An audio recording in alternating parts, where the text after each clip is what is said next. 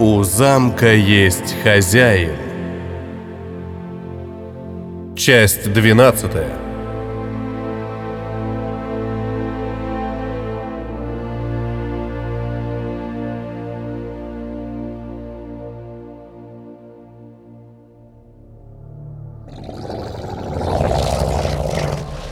На плотной мощной шее древнего создания покоились две головы.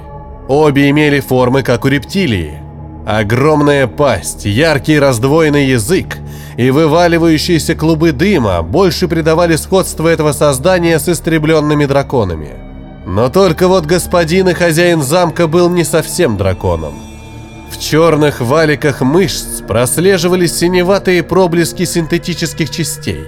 А когда создание шевелило руками, из многочисленных потайных мест на локтях и кистях семиметрового человекоподобного тела выскакивали кинжалы-ловушки. Как давно я не видел этого прекрасного мира. И как давно я не вкушал вкуса победы над дурачками из клана огня. «Это моя победа!» — вскричал Галар, и со своим мечом, как сказочный богатырь, ринулся в атаку. Командир армии Локи был в своих движениях очень быстр. Никто бы из наблюдавших за сражением никогда бы не подумал, что такое габаритное тело может перемещаться так быстро. Но древний бог был намного быстрее.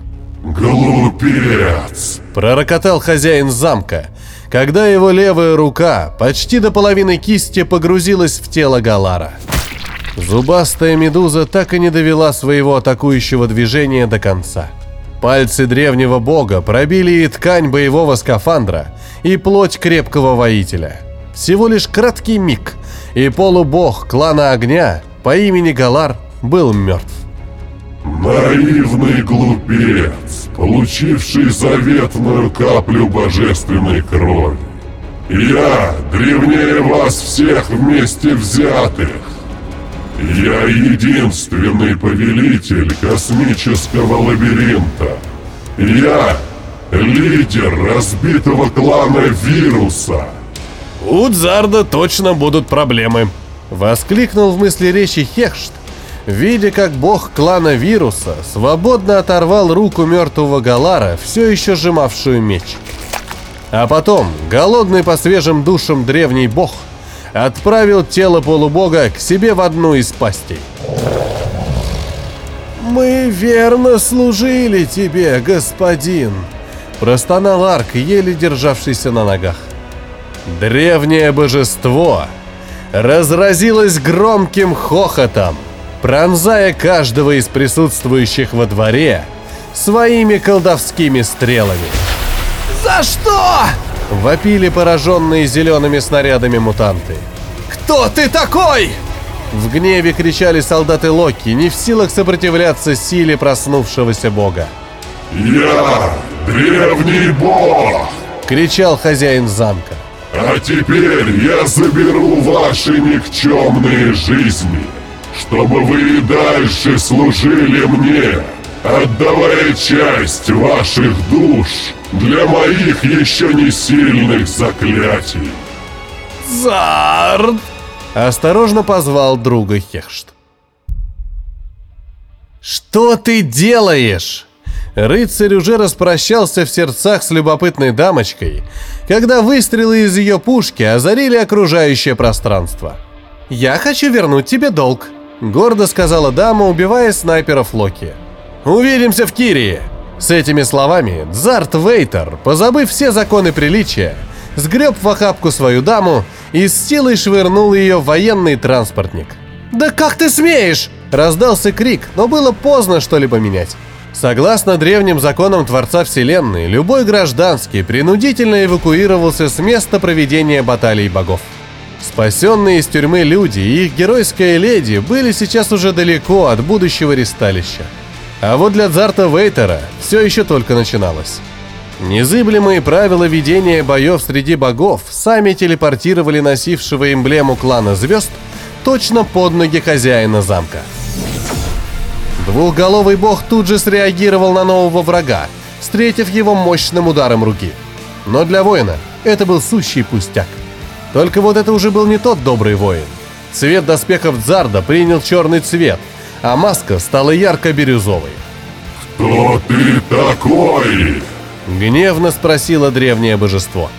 Дзард гордо распрямил свои плечи, которые теперь казались не такими уж и маленькими. Отец Змей показал нам путь к великой силе бытия, а мать Тень наделила нас своими дарами, прозвучало из-под бирюзовой маски. Забытый клан древних богов, чьи остатки сейчас бродят по просторам космического лабиринта под масками наемных убийц. Дополнил фразы рыцаря древний бог. Но у тебя нет оружия, способного победить меня. Подарок от твоего же жреца. Дзарт картинно повертел полученным от Таранука плавильником. На память, так сказать. Узнав свою же собственную печать клана вируса, древний бог пришел в ярость. Но битва была все еще не оконченной. Изверг не мог получить желаемую власть, пока новый игрок все еще стоял на сцене. «Нападай!» Прокричал с вызовом хозяин дома, посылая свой подлый удар на пару секунд назад во времени. Черный силуэт убийцы растворился, пав под натиском зеленых ветвистых лучей, имевших легкие очертания змей. «Теперь победа будет моей!» Возрадовался монстр. «Не так быстро!»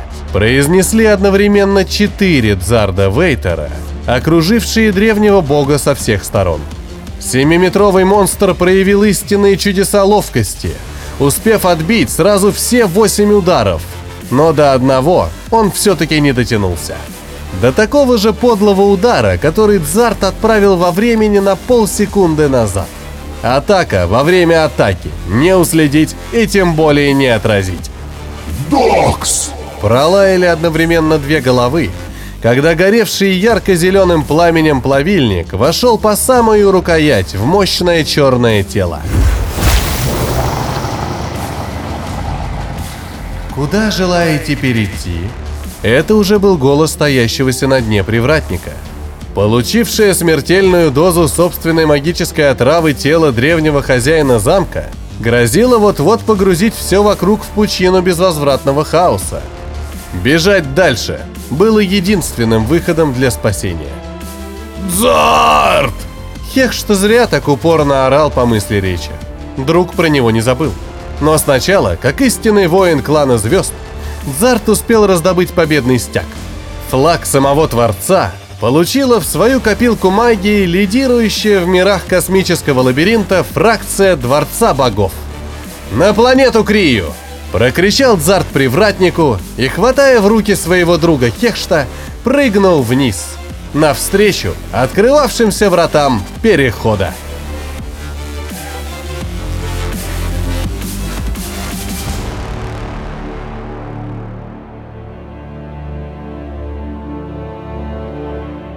Это был конец рассказа Ивана Белогорохова «У замка есть хозяин».